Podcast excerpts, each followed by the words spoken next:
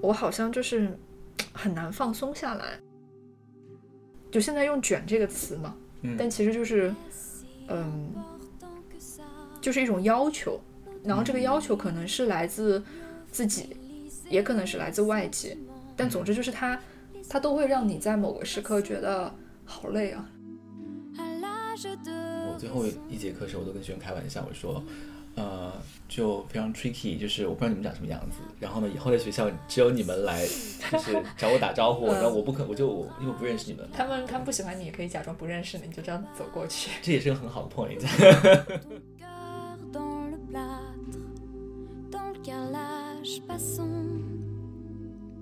他曾经抱怨说，过去的工匠这么快就变成了工人，然后只剩下计算成本效益的冷漠，哀叹前工业时代的工匠本能如此迅速的消亡。颇为讽刺的是，市场理性腐蚀工人的奉献精神，对工作伦理的呼吁却遮蔽了昔日驱动工人远离市场理性的力量。然后，这种工作伦理的幌子之下，演化出了一种纪律伦理，就是不用在意尊严或者荣誉、感受或者目的，全力工作就好了。日复一日，争分夺秒，即使你完全看不到努力的意义所在。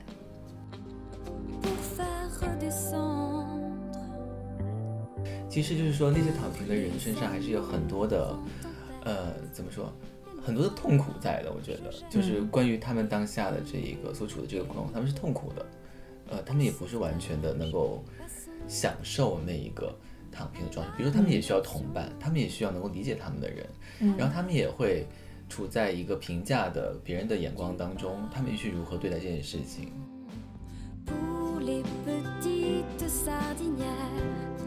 它不要变成一个非常具体、非常有强制性的，然后会去指导我每天的日常跟行动的一个东西。嗯，嗯，但是我也同时我也需要它。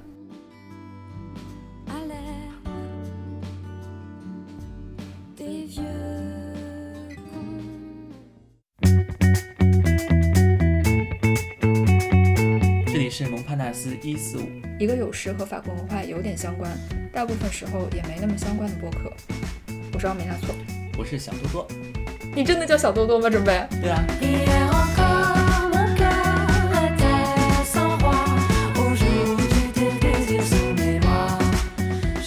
大家也可以叫我多老师。可以可以。我输了，我输了。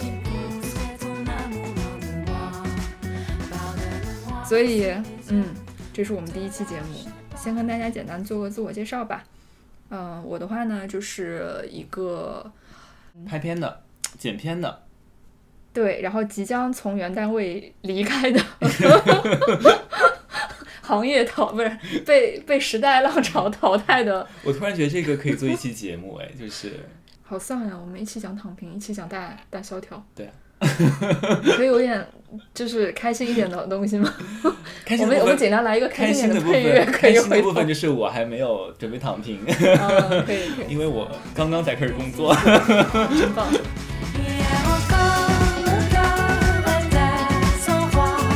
是一个一直在读书，然后，还没有经历社会的毒打。呃，还没有经历社会毒打的人，对，然后呃，希望经历很多的社会毒打，然后让我有一天有这个奥美拉怎么听上去这，么啊？这个形容，希望经历很多社会的毒打。让我有一天成为奥美拉错这样子，就是一个嗯坚强的，差点想说坚强的女人。我谢谢你，我谢谢你。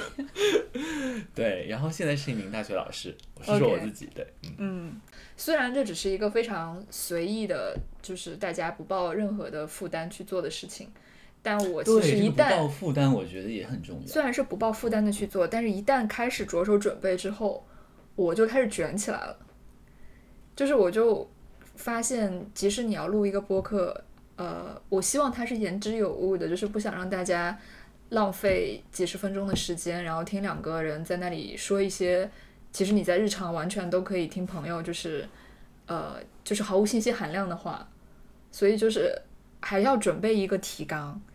然后呢，呃，包括一系列的东西，我想，那我们做了，真的就是我们自己两个人自己听着玩儿就行了嘛？就还是希望可以，也是借此可以跟大家交流一些观点，当然，然后也可以说不定有机会认识一些新朋友这样子。但如果是这样的话，那我们还是会希望这个东西可以让别人听到的，嗯，或者说让更多的人看到的。所以我又会去问了我媒体的朋友，就是问他们一些播客运营方面的一些呃常识性的东西，然后发现好多功课要做，然后包括我们的呃 logo 也好啊，什么也好，就是就列了一列了一堆那个 to do list 的那种那种感觉，然后就就突然陷入了一个迷惘的状态，就是说，好像我没有办法，就是在一种又放松，然后又就是完全 chill 的状态下去做一个我好像又是有兴趣的事情，就很难，就感觉我好像只有两种，就是要么就是你想做这个事情，OK，那我就非常认真的把它每一步能够计划到或者是能够准备好的都去做到位，然后要么就是我完全这个事情对我来说不重要，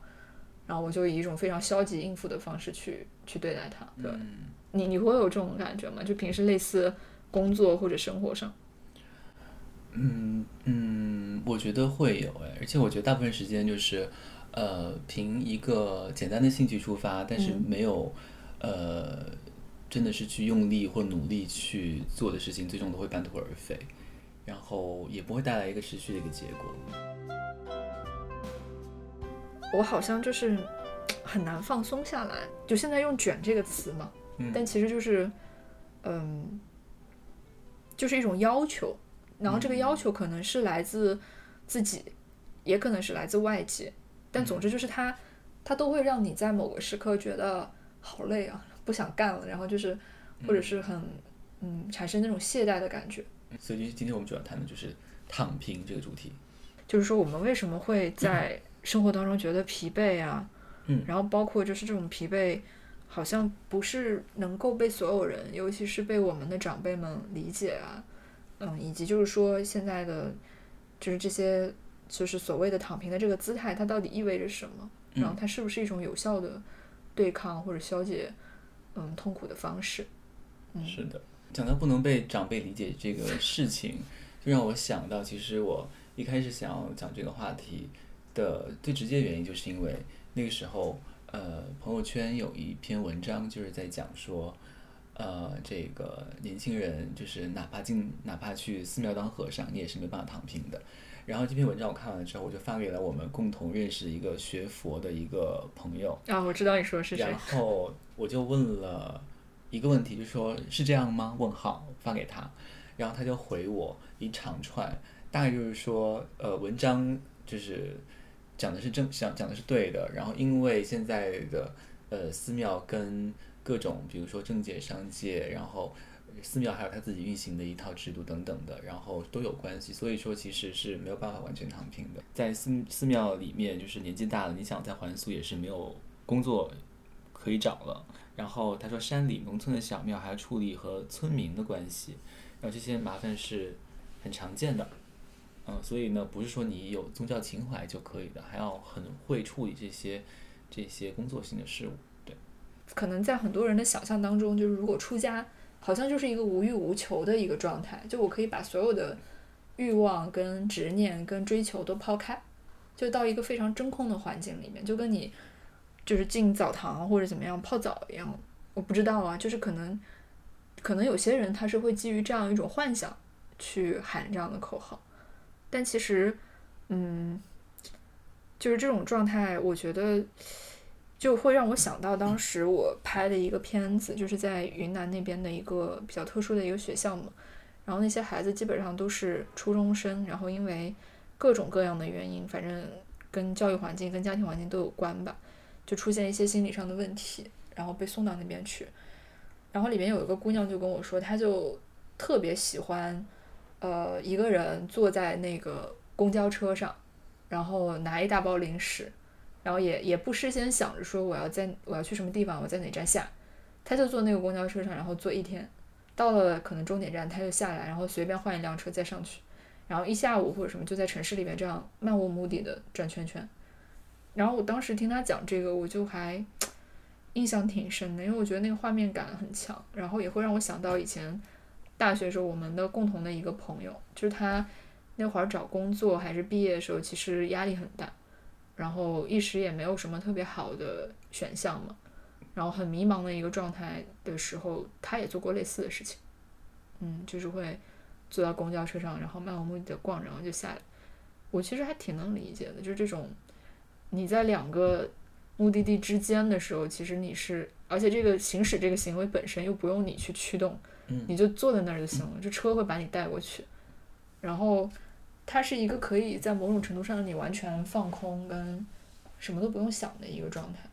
没有什么新的任务给你要去着手进行。嗯然后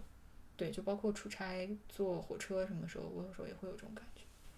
间歇性躺平。间歇性精神精神逃离。嗯，对，可以讲讲你的你的同你的学生嘛？因为其实我觉得他们完全不躺平啊。好吧，就是他们其实还是很较劲的，生活的。嗯，我觉得我观察到的是，嗯，就是他们 PO 在朋友圈上的各种活动啊，这样子，我觉得还是很积极的。嗯嗯，窦老师好收着呀，真是呢，平时私下讲话可不是这么啊端庄的又那什么的。再再一个，我觉得我这样讲，你又会你又会说我很收，嗯就是从业从业的时间太短了，嗯嗯样本数不够，嗯嗯而且教的学生也是很优秀的学生，嗯，所以我不确定他们状态是全部的。就是只是在你所能观察到的这个氛围的状态，就是呃一线城市的，对吧？就国家嗯也就是全国来讲，一线城市的一个呃二幺幺九八五这样 level 的一个嗯高校嗯的这些学生，嗯这么一小撮学生的状态。嗯，我觉得大家多少还是会觉得，呃，会因为自己的专业，因为学校，因为呃疫情带来的限制等等是有抱怨的。嗯但是我觉得大家求生的意志还是非常强烈的，去为未来奋斗的意志还是很强烈的。嗯，你跟他们，比如说现在因为疫情期间都是上网课嘛，嗯，你会觉得这种方式就是跟他们沟通会跟以前我们上课会有多大多很大的不同吗？或者说对你们之间的关系会有影响吗？呃，其实我刚结束了一门课，然后这嗯门课是一个很好的例子是什么呢？就是，呃，整个课程只有我在开，就是那个摄像头，嗯我都不知道我的学生长什么样子。就一学期上下来也不知道他们长什么样子。呃，那是一个集中的课程，等于说集中十天上完了，但是每天的课时很多这样子。OK，然后十天我都不知道学生长什么样子。嗯然后我最后一节课时，我都跟学生开玩笑，我说，呃，就非常 tricky，就是我不知道你们长什么样子。然后呢，以后在学校只有你们来，就是找我打招呼，嗯 然后我不可，我就我因为我不认识你们，他们他们不喜欢你，也可以假装不认识你，就这样走过去。这也是个很好的 point。OK，嗯，但我不觉得，嗯，我觉得是有，我觉得是嗯，有另外一种形式的亲密吧，不知道为什么，就是嗯嗯对，为什么会有另外一种形式的亲密啊？嗯，其实某种意义上，就是上网课会觉得交流又变得有另外一种形式的直接的感觉，不知道为什么。就是比如说，就是就是很简单啊，在这个嗯会议平台上操作的时候，我就说，哎，请这位同学发言，就也不知道他是谁，也不知道他长什么样子，也不知道他什么样的个性，都看不出来，但是就直接点他发言，然后完全凭借的就是。就是大家相互了解，就是凭借着声音，凭借着你这个语言当中透露透露出来你的情绪，你是否 enjoy 在这个课上，然后你的这个是否积极，这样子，然后就根据这个。我我觉得我我我就跟学生开玩笑说，我觉得我是主播，嗯，你你你的平时上课行为，比如说跟主播会有哪些类似的地方吗？你这样形容，会比较带气氛吧，嗯，就我会注意，比如说我不能够一个人说话说太久，就必须要呃抓适当的 cue 一下他们。对，随时 Q。某种意义上是，嗯、因为消除了上课的时候那种紧张的面对面的感觉的时候，反而有某种平等的感觉出来，不知道为什么。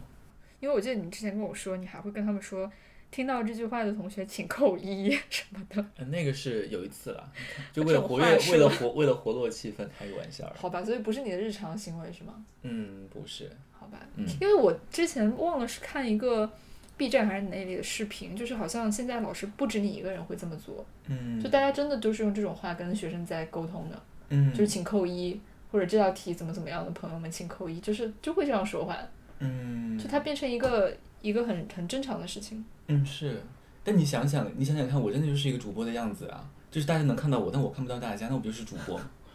对啊，而且主播好歹贩卖的是产品，对吧？来的人都是想买那个东西，我贩卖的是一个大家就是不一定想学的一个东西。哎，那那是不是比如说我不想听你的课，其实我把那个就是开在那里，然后我比如说去隔壁房间做什么，你根本也不知道，我当然不知道啊，除非你这会儿叫 Q 到我，，对，好吧？嗯那转回到我们刚刚那个话题啊，其实就是，呃，其实是想讲，就是现在大家所谓这种躺平的现象，其实还挺多人都会有类似的，或者说听自己身边朋友讲过类似的这种情况的嘛。是的，嗯然后我们也是有一些朋友，就是可能用世俗的标准来看是呃很优秀的，或者说好像可以取得一些很不错的社会地位跟资源的人，然后他其实已经没有选择去北上广深这样的大城市发展，而是直接选择去到三线的城市，嗯甚至是四线城市去，呃，做一个更怎么说更安稳的一个事情。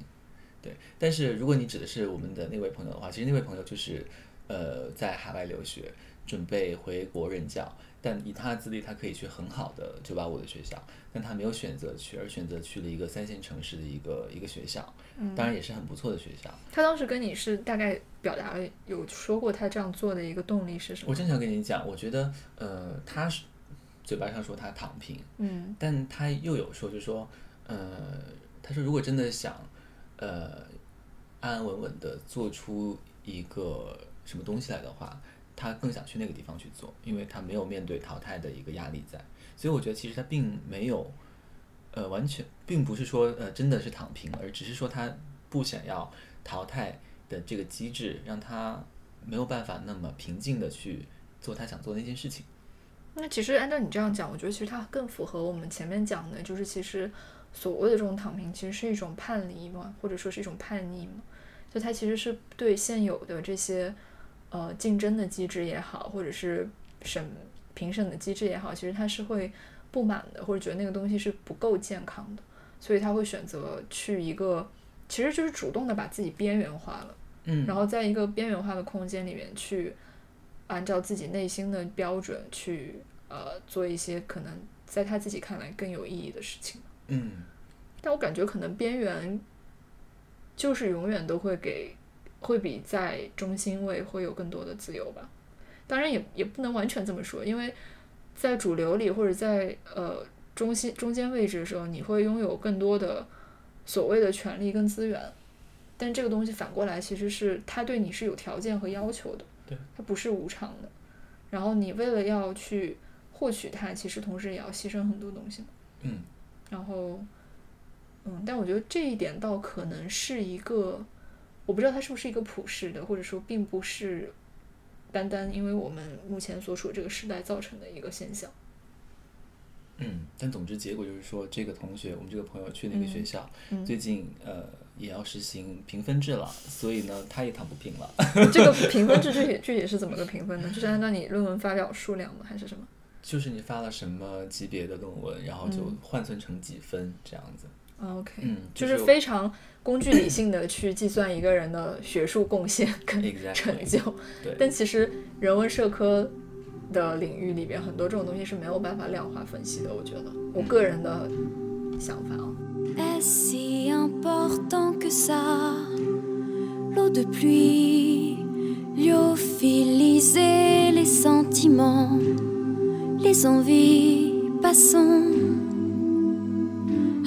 L'âge de raison, fini la passion. Et si l'orage éclate, se propage, coule ton cœur dans le plâtre, dans le carrelage passant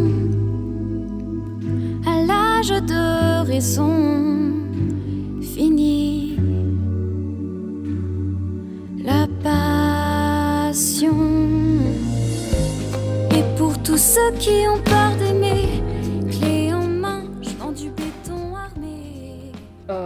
然后我初中的时候其实写过那种日记，我现在回想起来都是特别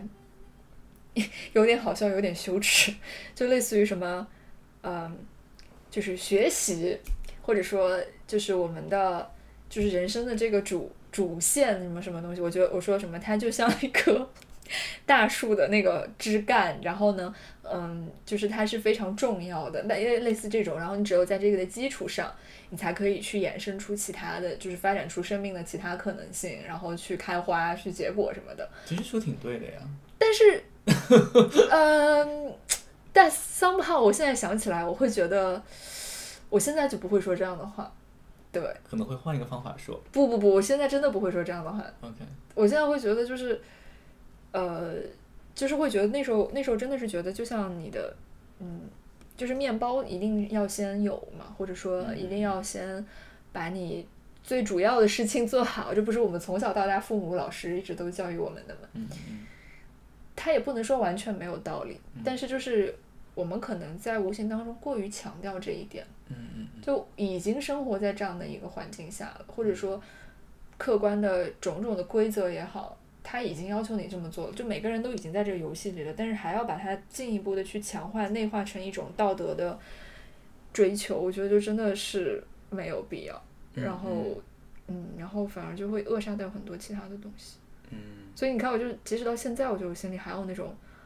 就是还会有一个威权的我 在那里跟我说，你最近没有好好工作，你在那里开小差，你知道？可是我觉得你一路以来就是学习工作都很认真，然后又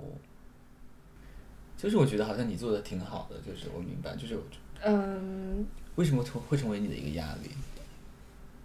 没有，我觉得可能就是因为，就是怎么说呢？我我我我我可能卷的并不是那种卷吧，就是另外一种卷。但是 我觉得主要可能就是最近太闲了吧。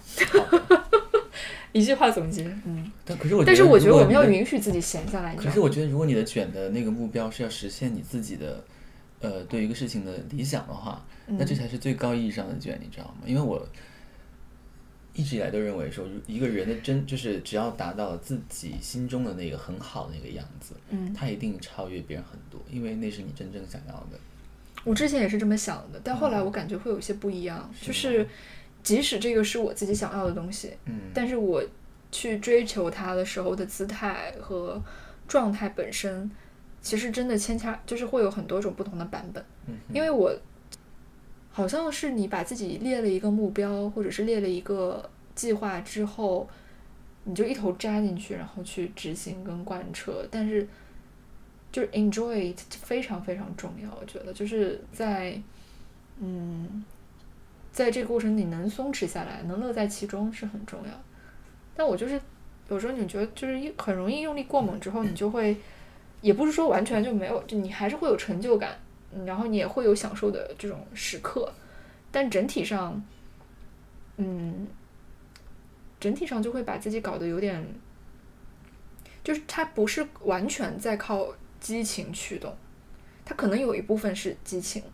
但有一部分是一种自我的施压或者是自我要求。你觉得这个自我施压跟要求带给给你带来困扰了我我分析，我在想会不会是这样子，？OK，但是我不确定，嗯，就很难说。我是一个必须要在忙碌中才能体会到快乐的人。嗯嗯，我空就是闲下来空虚的时候是没有快乐可言的，呃，或者说那种呃闲暇的时间非常短暂，我才能够感受到闲暇的快乐。呃，大部分时间还是要通过比较计划性的事物性的东西，会让我觉得充实，这样子。嗯，所以就是我会觉得但这这个这个当中激情又很也是很重要的，我不能做一个让我本身不开心的事情。嗯，那肯对定，对，所以我觉得这里面这些东西都很重要，就是激情的部分也很重要，然后呃对自我的要求那个部分也很重要。但是我我也很认同，就是能够从小事当中获得激情的人，我确实觉得这种获得快乐的能力是值得，是我想要的。如果能够从很小的事情得到快乐的满足的话，那其实不是一个很好的事情吗？嗯，你说这个东西让我想起了之前一个动画片里的一个场景，就是那个呃，应该是叫是叫《灵魂奇遇记》吗？还是什么？So 嗯好像英文名就叫《Soul》，是皮克斯的一个动画片。总之，它里边的一个故事大意就是说，一个呃，应该是一个中学的钢琴音乐老师吧，他一直想梦想成为一个专业的，就是在爵士乐团里边的一个钢琴手。嗯但是他现实生活就是他一直要教一帮小孩子音乐课，然后大家其实对他的课也没有那么的感兴趣啊什么的，就是一种人生失意的状态。嗯然后因为阴错阳差的一些关系，他得到了一个类似于人生重来一次，或者是梦想成真的机会吧。嗯反正就在影片的后半程，他就真的进到了那个，呃，应该是他们当地或者什么最有名的一个爵士乐的，呃，就是乐团里面给那个歌手去当伴奏的这样的一个机会。然后他就演出了，然后当时感觉人生到达了巅峰，而且这一直是他就是长久以来追求的一个目标跟理想。然后在那一天晚上，然后他就问那个那个歌手说：“OK，那我们现在这个演出结束了，我们下一步干嘛？”嗯。然后那个女歌手就非常淡然的说：“嗯，明天就继续在这里继续演出啊。”然后那一刻就是动画片刻画的就是那个呃那个爵士乐的那个乐手，他就怅然若失，嗯，就是觉得这个东西好像一直是把它当成一个信仰或者是一个理想在那里看的一个事情，它被实现之后，接下来也无非就是日复一日的日常。嗯。然后对他来讲，这个过程好像能给他带来的乐趣其实也是非常有限的。嗯。好像他为了追求这个东西，他中间就是影片的这个叙述的一个呃，就是基调啊，他表达的观点就是在这个过程当中，他好像丧失了很多去感知生活其他侧面的这种能力，就包括跟家人的关系啊，因为他家人好像就是比较的。嗯，就是可能需要，比如说他妻子需要他去帮他一起去弄衣服呀，弄一些好像非常日常家长里短的事情的时候，他就会觉得我的心思在爵士乐那儿，然后我我不管这些东西的，嗯就是我是一个有追求的艺术家，等等等等。嗯然后后续就是就是他的一个，应该是他跟他一起经历这一切的一个一个小灵魂吧，类似，就是他一直都不知道人生的意义是什么。嗯然后坐在那个马路牙子边上的时候，突然一片那个树叶飘下来，然后掉在他手上的时候，他觉得就是那一刻，他看着那个阳光，然后感受那个树叶的，就是脉络，他觉得特别幸福。嗯然后他觉得他找到他生活的生命的意义了。就那个小灵魂在类似于转身的那样的一个场所，跟历史上所有伟大的就是那种灵魂都已经见过，就他见过爱因斯坦，见过什么有的没的，然后所有那些文学家、科学家一个个跟他教导说你的人生应该追求什么，他都觉得没意思。嗯，然后后来就一片树叶唤起了他对，教他教就是教导他追求什么呢？就是他就是呃，他那个影片的故事设定就是说，在这个地方是有许多优秀的灵魂去教那些小灵魂，就是让他找到自己的这个 spark 或者是 passion，就是找他的人生的激情在哪里。然后你找到之后就投入进去嘛。然后那个小灵魂就等于说在里边轮回了无数次，嗯他见过许许多多伟大的人，嗯但他都觉得那些东西对他来说不不重要嗯然后最后他就坐在街边，然后那个树叶就是飘在他手上的时候，他觉得生命是有意义、有价值的，然后他就投胎去做人了，类似这样的一个故事设定。然后很多我的朋友看完之后都觉得特别的感动啊，然后怎么样？但我其实当时第一遍看的时候，我挺，就其实我没有办法完全共情的，嗯就我会觉得那些呃日常的或者说树叶这种东西，我觉得它去解解答这么一个人生追求的一个大大的目标，其实它或者说这么一个大的问题，嗯有点拖不住。嗯，就是我觉得它并不能真正抚慰到我。你觉得就是落叶、阳光就是日常，你不会对想到说这是自然，或者想到说是宇宙。就我也能明白他想表达的，可能就是说你要珍惜你生活的每分每秒吧，或者你要就是就人生就是经历或者就是感受，所有这些微不足道的东西对你来说其实都是有意义的。就这个我能 get 到，嗯，但是我依然觉得，好像就是我一反正我觉得你的人生就有有一个很明很明确，就是你有一个 vocation。嗯，我觉得你比较像是那种要去寻找你的那个人生的 vocation 是什么样子的人。对，但嗯，我也有其他有这种有所谓 vocation 的朋友，就是他们就是要去投入一个事业，然后就是有一个很强烈的一个一个怎么说，就是 vocation 啊，就是那种被召唤的感觉啊、就是我对，好吧，嗯。我自己其实不太知道。那你怎么看？那你怎么看？就是荷兰话里面那些对日常的描绘呢？你觉得那个？我觉得很。美，很有价值，很有意义啊！我觉得很很好啊。嗯但我觉得那个和，就是他把他把那个爵士乐手的那种就是他有了这样一次演出之后，嗯好像他听说，哎，第二天其实也无非就是重复这个东西，嗯然后那种怅然若失，或者说好像是一个理想幻灭的状态，嗯我能够理解，但是我觉得它不是全部。就是我觉得这种幻灭来的，就如果你真的喜欢这个东西，你是享受做这件事情的过程。嗯，但是，嗯，可以理解了。但是他努力很久，终于达到之后，会有一个啊，我终于做到了这件事情。但其实这个感觉很短暂的，因为之后会有更多的问题抛过来。或者说是我觉得之前的那种理想跟追求，更多的是一种理念化的东西。嗯，但是其实这个东西本身给他带来的满足感，并没有他想象的那么大，所以他会觉得我，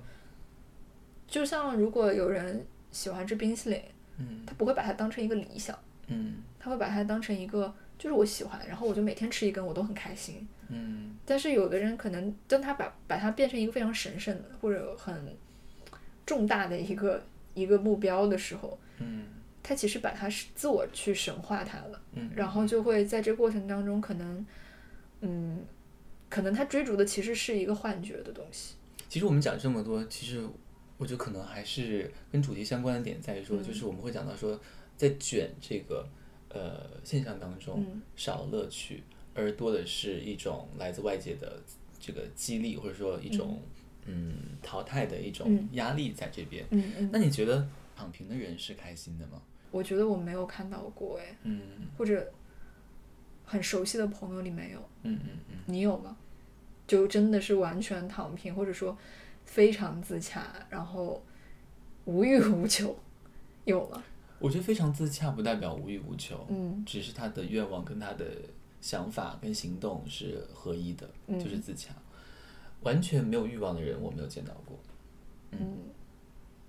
完全没有欲望也是一种抑郁的状态吧？我觉得也不好像听上去不是很健康的样子。嗯，至少没有让人觉得有一种被迫的那种欲望吧，对不对？嗯，不能、特别不能实现的那种欲望，可能没有，我还没有见到过。嗯，大家多多少少在追求一个自己现在还够不到的一个东西。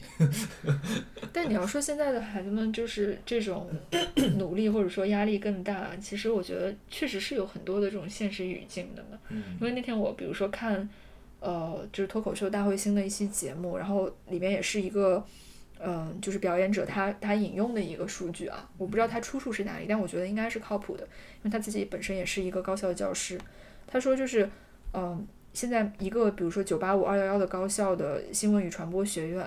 他的应届硕士毕业生到三月底。呃，今年就是三方圈业率只有百分之三十六左右，嗯然后以前的话，同样的时间段，这个数字都是百分之九十九以上的，嗯就真的是史上最难毕业季。嗯然后我觉得就是在这种状态下躺平的同学，其实不是说我不 care 了，而是我只能不 care 了，因为他在意，他只能把自己推到一个充满压力，然后非常无奈的一个一个情景当中去。但是其实这种努力的东西，我觉得再往远一点讲，其实长久以来也一直都有。就是我们那会儿读书的时候，因为我看到最近的一篇，嗯，就是媒体的一个推送的报道里讲到说，有一些学生就是为了卷绩点嘛，然后他们会去献血啊什么，因为这个会加很多的那个分数。嗯然后我就想到我们大学的时候，其实也有同学就是这么做的呀，啊，真的吗？你不知道吗？我不知道。反正就是他，他就是当时非常公开的，就是这样表达的。OK，然后其实他很很很晕血什么，但是他还是非常坚强的去做这件事情。然后我我当时就觉得挺，唉，挺挺唏嘘的。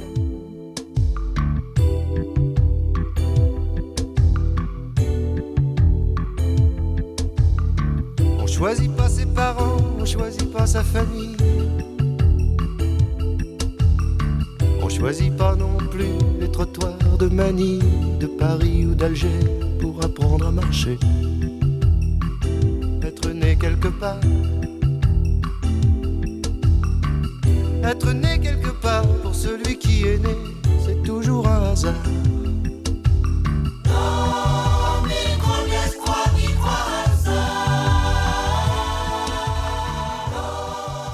在巴黎的生活期间，然后经常在一座桥上看到一个你不能不能称之为流浪汉，因为他是他他应该是过着流浪的生活，但是他不是一个流浪汉的面貌呈现出来的，因为他呃的全部家当其实就是一个自行车，然后那个自行车被他改造成了一个装置艺术，就是有各种各样子的。呃，比如说小小小喷泉，然后小的风车，然后有流水流有流水系统，因为那个水还是循环的，啊，然后呃就是有小雕塑，有小花儿什么的，有小旗子，总之、那个车被改造成了一个一个艺术品。然后呢，嗯，但是它这个就是我见过他两次，好像是有一次是应该跟你一起碰上的，那会儿好像也是是跟你吗？对呀、嗯 塑料友情，我就记得我是跟一个人一起碰到他的，原来是跟你塑料友情实锤。反正反正就是我碰到过他两次，OK，然后一次应该是在一个我那时候还在电视台实习嘛，是在一个游行里面碰到的，当时应该是那个劳工法改革还是之类的东西，嗯，对，然后他也在那个里面游行，然后还有一次是可能就是跟你在在那个桥上碰到的，你知道我跟我们共同认识的一个老师提到过这个，他也碰到过，说明那个人已经真的推那个吗车已经 是是好几年真。的吗？我的天啊！可是我们我们老师他在巴黎读书已经是好多年前的事情了，对啊，所以他已经推那个车推 Oh 了 God 长，他可能每年都在传奇人物。每年每年都在就是修一修那个车的一些部件。好吧但是我印象很深的是，他当时那个车上其实还贴了很多他自己手写还是抄的那些诗歌。对，是的。然后，但我的观感，我不知道你对他的观感是什么样。你可以先讲一下你当时看到他，你是什么观感？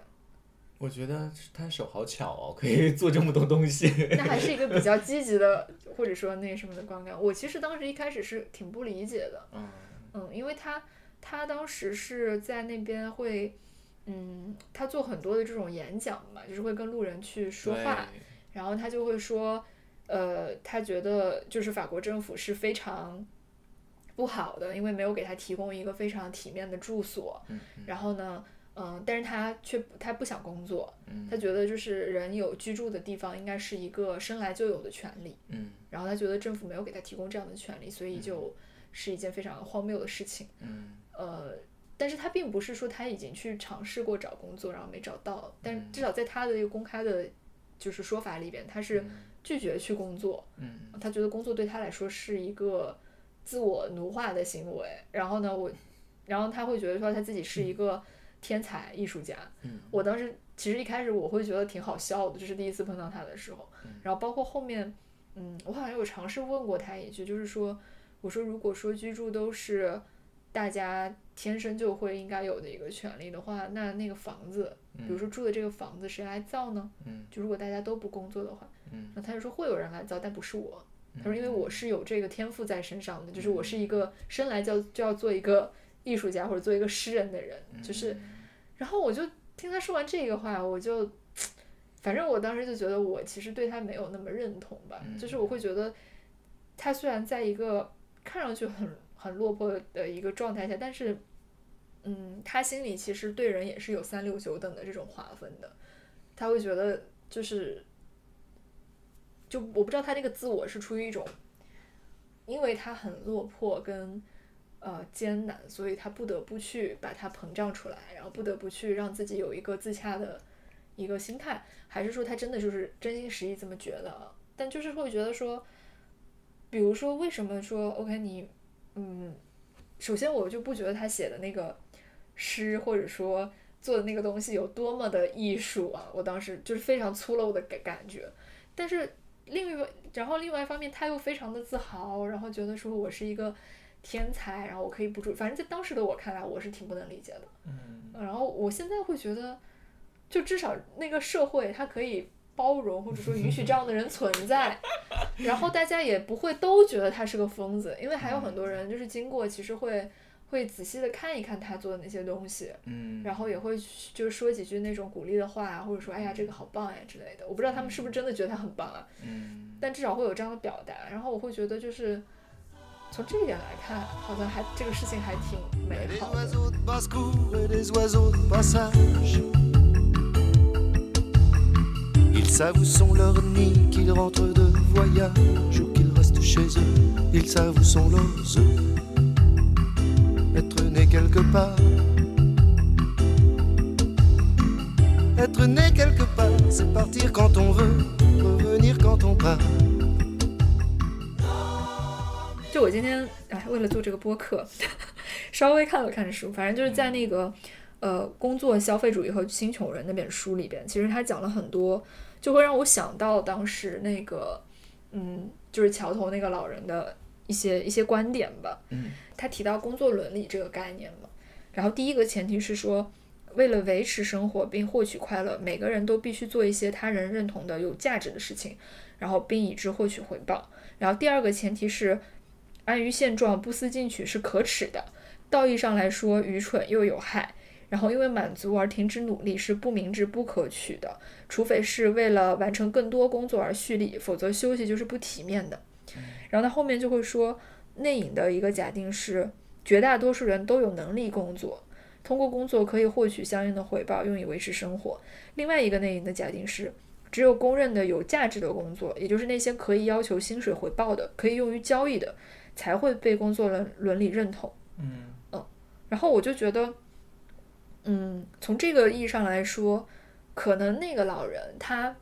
并不见得是像他所说那样不愿意去工作，可能他也真的有有去求过职，但是以他的就是状态或者他的能力，他的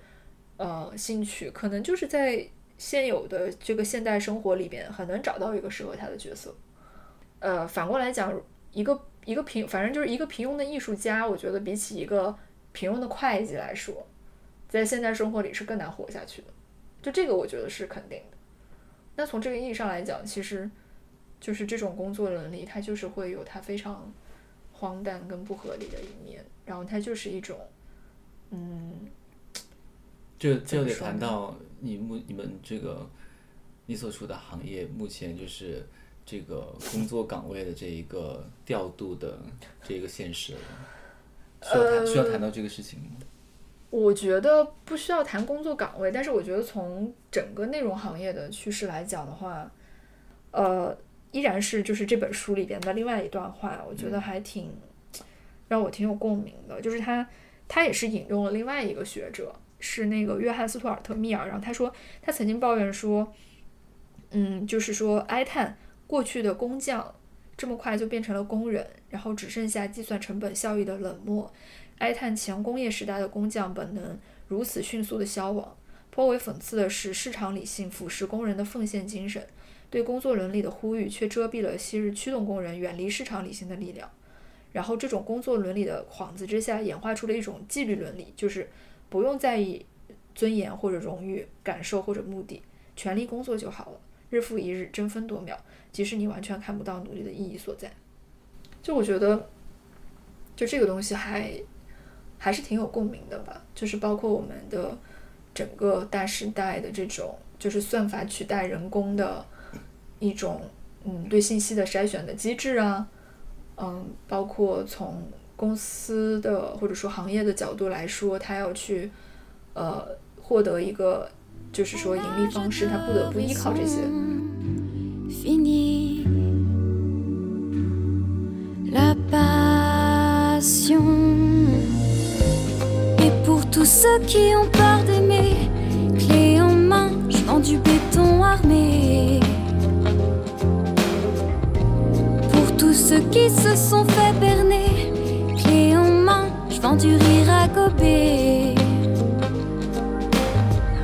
Du placebo d'amour, du pur plomb.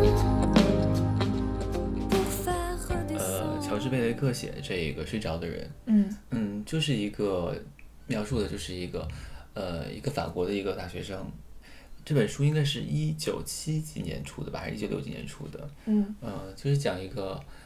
完全生活在一个抽离状态的一个法国大学生，嗯然后他在，而且是用第二人称写的，你怎么怎么样，你怎么怎么样，对，然后就是过着一个漫无目的的游荡的，然后与一切抽离的生活。嗯，讲这本书是觉得说，听着好像一个法国电影里的主人公的那种形象，好像叫那个呃什么呃 Libre et Soubi，你看过吗？没有，就是一个读就是读书非常好的一个男生，他读了很多个学位，但是他就是不知道自己要做什么工作，然后也不想工作，嗯然后毕业之后就失业，然后就是嗯躺在那里，然后他是一个非常有好奇心，然后对学对知识充满了 呃，就是好奇跟这种创造跟创造欲什么，但他他不想工作，他觉得就是工作对他就是一个嗯。束缚，然后最后在经过种种之后，他最后终于找了一份工作，是帮人家去测试那个床垫的舒适程度，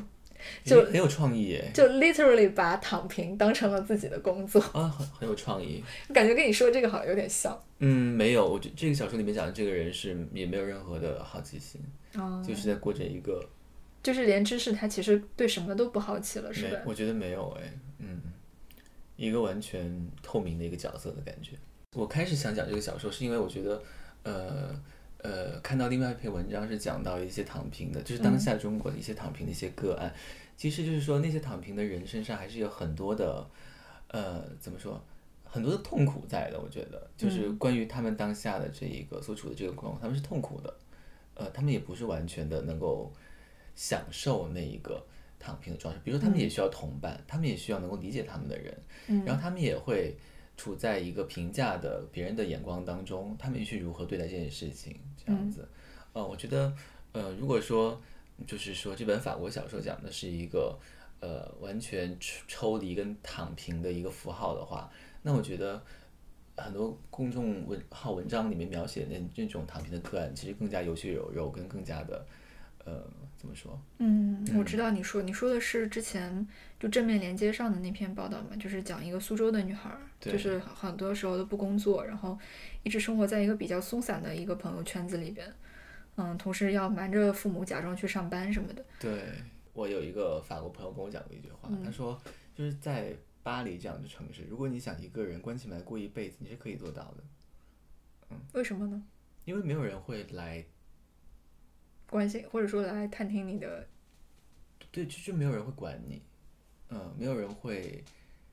来找你，嗯，没有人会来打扰你。那如果你在房间里自己死了，是不是也不会有人来？如果如果你被发现，那当然就是来会会。但是就有可能很久之后才会被发现，是吧？嗯应该吧，对。嗯但就前提是，如果你能够在里面自己存活的话，嗯，那就不会有人来管你的。嗯 感觉在北京是听上去好忧伤啊，并并没有让人觉得欣慰。感觉在北京好像不能实现。在北京也不见得不不能啊，会有人来为你核酸。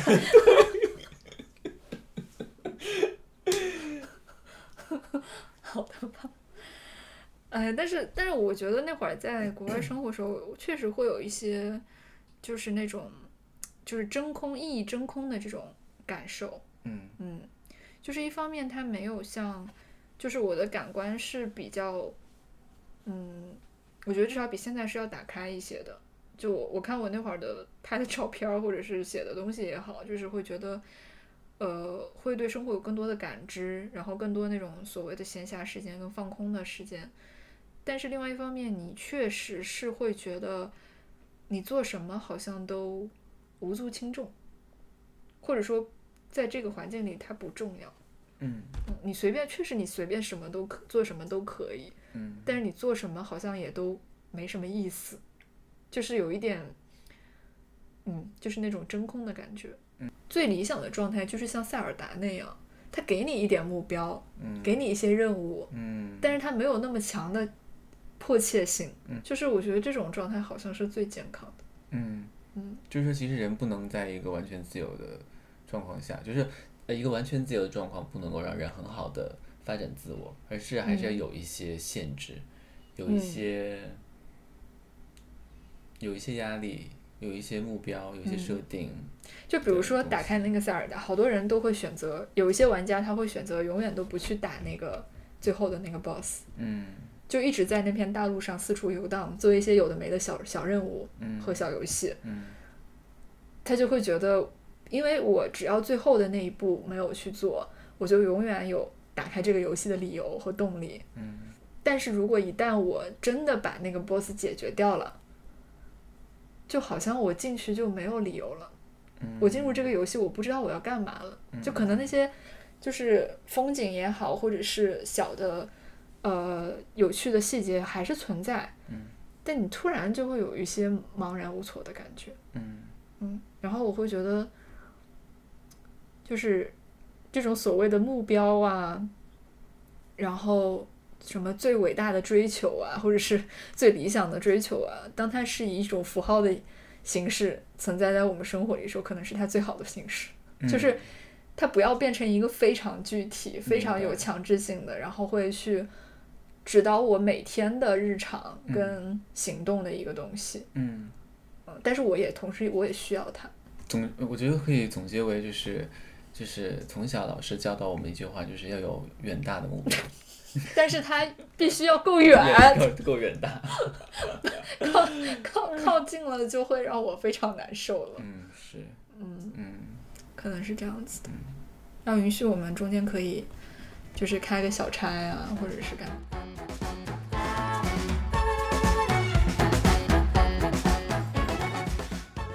感谢收听本期蒙帕纳斯一四五。如果你喜欢的话，可以在小宇宙、喜马拉雅、Apple Podcast、Spotify 等平台订阅我们的节目，也欢迎发送邮件到 podcast 点幺四五 m o b i l e n e s at outlook 点 com 与我们交流看法。我们下期节目再见。再见。但是这个这个邮件地址真的是我，我当时想了好久，我到底应该怎么念它，你知道吗？因为 podcast 是英语，幺四五是 hombre. Amor